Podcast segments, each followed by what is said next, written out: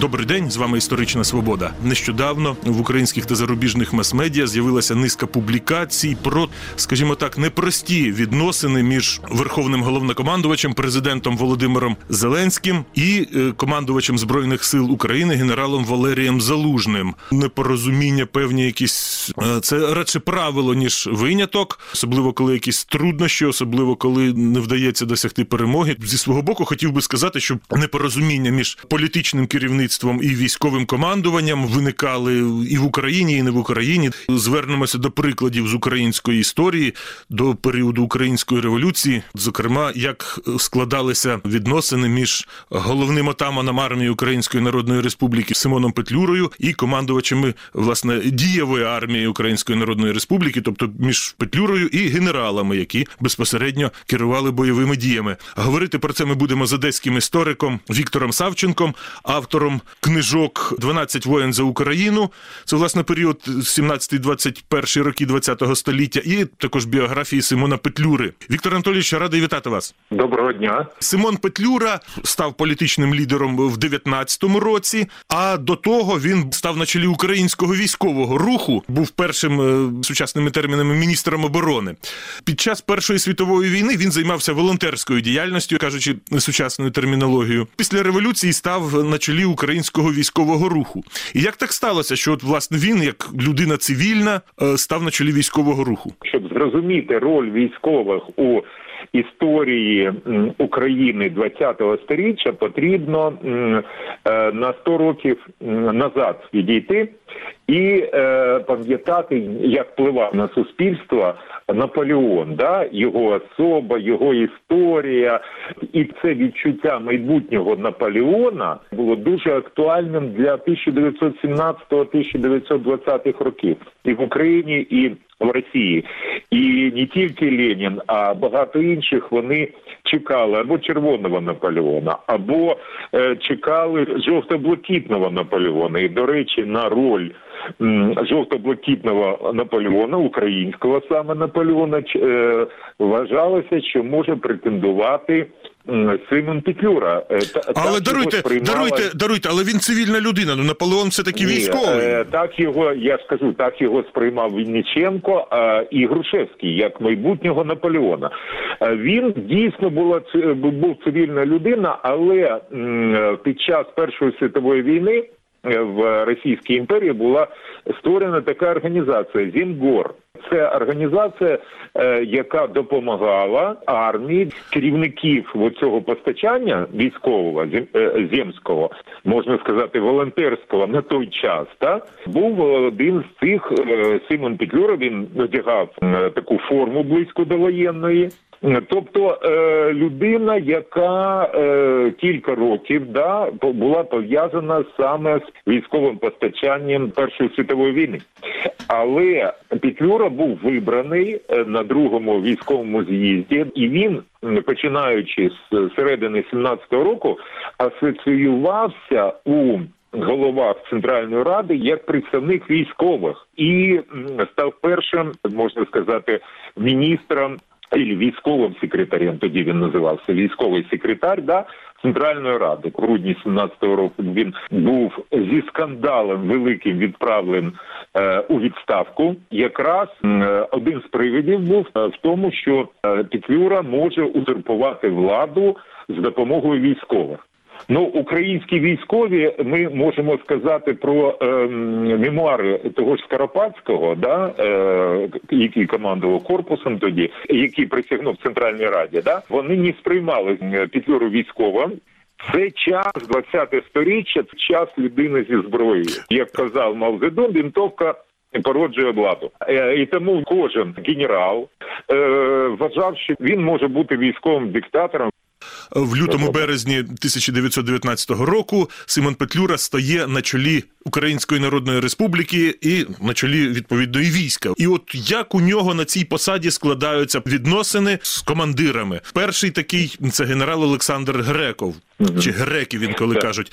Це людина дуже подібна була до речі, греків, був дуже подібна до гетмана Скоропадського. Це людина російської культури. Ну я не думаю, що він був таким патріотом створення України. України, і тут він шукав певних, е, скажімо, от можливостей, яких дає будь-яка революція. Ну не тільки можливості виживання, але і кар'єрні. Олександр Гретів, він е, як тільки е, опинився на посаді командуючого, да він почав ем, з перших же кроків. Він почав самостійну політику.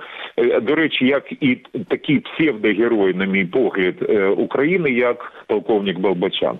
Теж штучка, я б його назвав. Грека вже ну ставши на великій військовій посаді, він почав самостійно переговори вести з французьким командуванням в Одесі, самостійно давати якісь обіцянки, тобто ігнорувати взагалі державну владу. І в принципі, е, це була така традиція. Е, На жаль, особливо на початку 19-го року. Тобто, ми можемо сказати, що так звана Отоманщина розійшлася по всіх шабелях влади, і вона була характерна не тільки для степів України, але й для кабінетів укра- українських. Да? Грекова Петлюра, коли усуває з посади командувача, греків переходить в українську галицьку армію, яка на той момент воює з поляками, і там себе греків показує дуже вдалим генералом. Він організовує наступ вдалий попервах. Ну чому греків там е, проявився, а на півдні України не проявився? Да, на коли він м, керував? Е, ну, по-перше, на заході України були інші військові і інші офіцери. Офіцери вишкалу австро-угорської армії, якими можна було командувати. Грєков не міг командувати, от, допустимо, атаманом Григорєвим. Це інший підхід. Ми бачимо, що е, царський генерал або царський військовий, вищий військовий знайшов собі якраз е, оточення, яке може його ем, слухатися да, е, на західній Україні. Там все ж була більша дисципліна. А тут була революційна стихія е, на півдні України, і він нічого не міг зробити. В нього були такі забаганки підняти проти Петлюри повстання. Да, хотів він да військовий переворот. Тобто е, у нього були такі плани. Це е, і як у Балбачана, і так далі. Тобто і Оскілка атамана. Який північний фронт отримав. тобто всі вони шукали, мені здається, в дуже поганому стані української армії якийсь вихід. Я вам можу сказати, що і Амельянович Павленко, і Гретов, і багато хто інший мали певні перемовини з е, агентами білогвардійців. Білогвардійці були вот так, от можна сказати, соціально близькі. Влітку 1919 року Галицька армія, Галицький уряд під тиском поляків переходять на східний берег Збруча. При цьому Петлюра ставить категоричну вимогу Петрушевичу: переходьте, але зняти генерала Грекова з командувача Галицької армії. А чому так важливо було зняти Петлюрі Грекова із західноукраїнської армії? Чим він його так допік? да. у Петлюри були на руках е, документи про заговір, та мову Грекова з іншими офіцерами, які м, були проти е, керівництва директорії. Да? Вертаючись до питання Петлюра і е, воєначальники, Петлюра і Василь Тютюнник, генерал Хорунжий на той час. Як між ними складалося? Петюнник там були нормальні е, спілкування. Це був е, відданий командуючий штаб, да, штабу військ УНР. Тютюнник. Тютюнником була, ну я, я не скажу, що іділія, але у Петлюри добрі стосунки і практично завдяки Василю Тютюннику була розроблена операція е, в е, червні е, 1919 року, коли значить українське військо воно вийшло на Кам'янець-Подільський, вийшло на Вапнярку, вийшло на Київ. Тобто почалася така е, визволення України. Але цей Василь Тютюнник він хворів на тіф, і в грудні місяці 19-го року він помирає. І я думаю, що це була величезна втрата українських військових, тому що ну по всіх мемуарах вважається, що він був такий ну молодий геній на той час. 20-й рік ситуація змінюється. Петлюра вже в союзі з поляками. Дуже складна була для нього це рішення укласти угоду з поляками, адже він е, за цей союз заплатив Галичиною і Волинню чи більшою частиною Волині. І на чолі українського війська стає генерал. Михайло Милянович Павленко, як от він і Петлюра, ніби вони намагалися триматися разом, але от після поразки вони теж вщент розсварилися. Чому? Ну, головна помилка наших істориків сучасних, що е, Петлюра заплатив за союз з поляками Волинню і Галичиною. Ну це ж е, не так зовсім. І Волинь, і Галичина були окуповані польською владою, е, починаючи з е, червня 19-го року. Да? Е, взяти їх об- е, обратно, да, і взяти і визволити їх було на той час неможливо. Як він заплатив? Е, Платять, коли щось мають, да? а він цих районів не мав. Тому сказати, що він заплатив за е, цей союз, це ну недоречно. А от що стосується Амельяновича Добре. Павленка, Амельянович Павленка в нього був е, до цього часу. Як сказати, такий аріол да, у Михайла Амельяновича Павленка, е, генерала, який повів е, перший зимовий похід. Тобто самостійно діяв повністю, без якогось петлюри. Тобто е, він вважав, що дійсно ну, е, частина перемог або частина супротиву належить йому. Да? Що він знову, оце от, ем, як сказати, е, військові намагалися в цей час е, надягнути шати на себе е, політичних діячів. От це от дуже цікаво, да? політика. Да? І вони почали е, шукати політичні сили, які будуть, е, значить, е, їх підтримувати, які будуть критикувати Петлюру і так далі. Тобто м, всі от ці от військові, і Греков, і Балбачан, і е, Омельянович Павленко, вони намагалися е, знайти підтримку політичних діячів. Да? І вони дійсно е, багато було політичних діячів, які позиції знаходилися. Да? І вони становилися центрами опозиції. На Петлюру тоді можна було все повісити. Да? Е, Тому що м, невдача дійсно польського походу спочатку, да, коли польське військо відійшло до Варшави, і це була величезна невдача. Українське е, військо там е, в замості залишилося, там ще десь там в районі Дністра роз'єднане. Да? І дійсно можна було сказати: от Петлюра ні правий, і Петлюра оце це наробився. Але е, неможливо було, е, на мій погляд, тоді. Орієнтуватися на військо в е, українській специфіці. От українська специфіка е, 1920 го- року вона не давала можливості для виникнення от таких військових диктатур. На той час я не думаю, що була така можливість у військових і практично е, провали всіх заколотів. Ну а за часів Петлюри, напевно, було заколотів 10 військових, не менше. Да? Всі вони провалилися, і жоден не досяг е, своїх цілей. Це каже про тенденцію. Да? Тенденція була напевно інша на той час в Україні саме.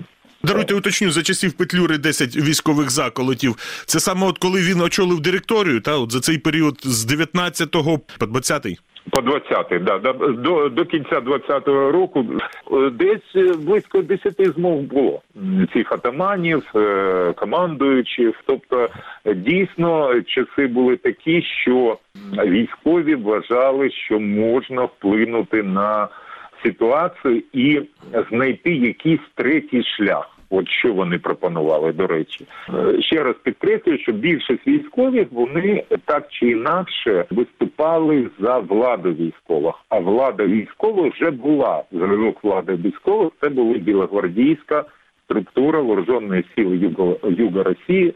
е, Генерала Денікіна. От їх зразок. Так? Військові управляють. Що ще треба? 21 рік уже здається стільки поразок. Уже треба навчитися і військовим, і політикам домовлятися і працювати конструктивно. Тут готуються до рейду на територію України, до організації повстання на території України, яка окупована більшовиками, і все одно виникають знову непорозуміння між Симоновим Петлюрою і керівником повстансько-партизанського штабу Юрком Тютюнником. Ну а тут що не поділили? Ну, наче вже все втратили. Ви не контролюєте територію України. Там більшовики. Домовтеся, дійте спільно, ефективно і для організації повстання, і для організації рейду. Все одно щось не так. Навіть на такому етапі не вдалося діяти Так. в злагоді.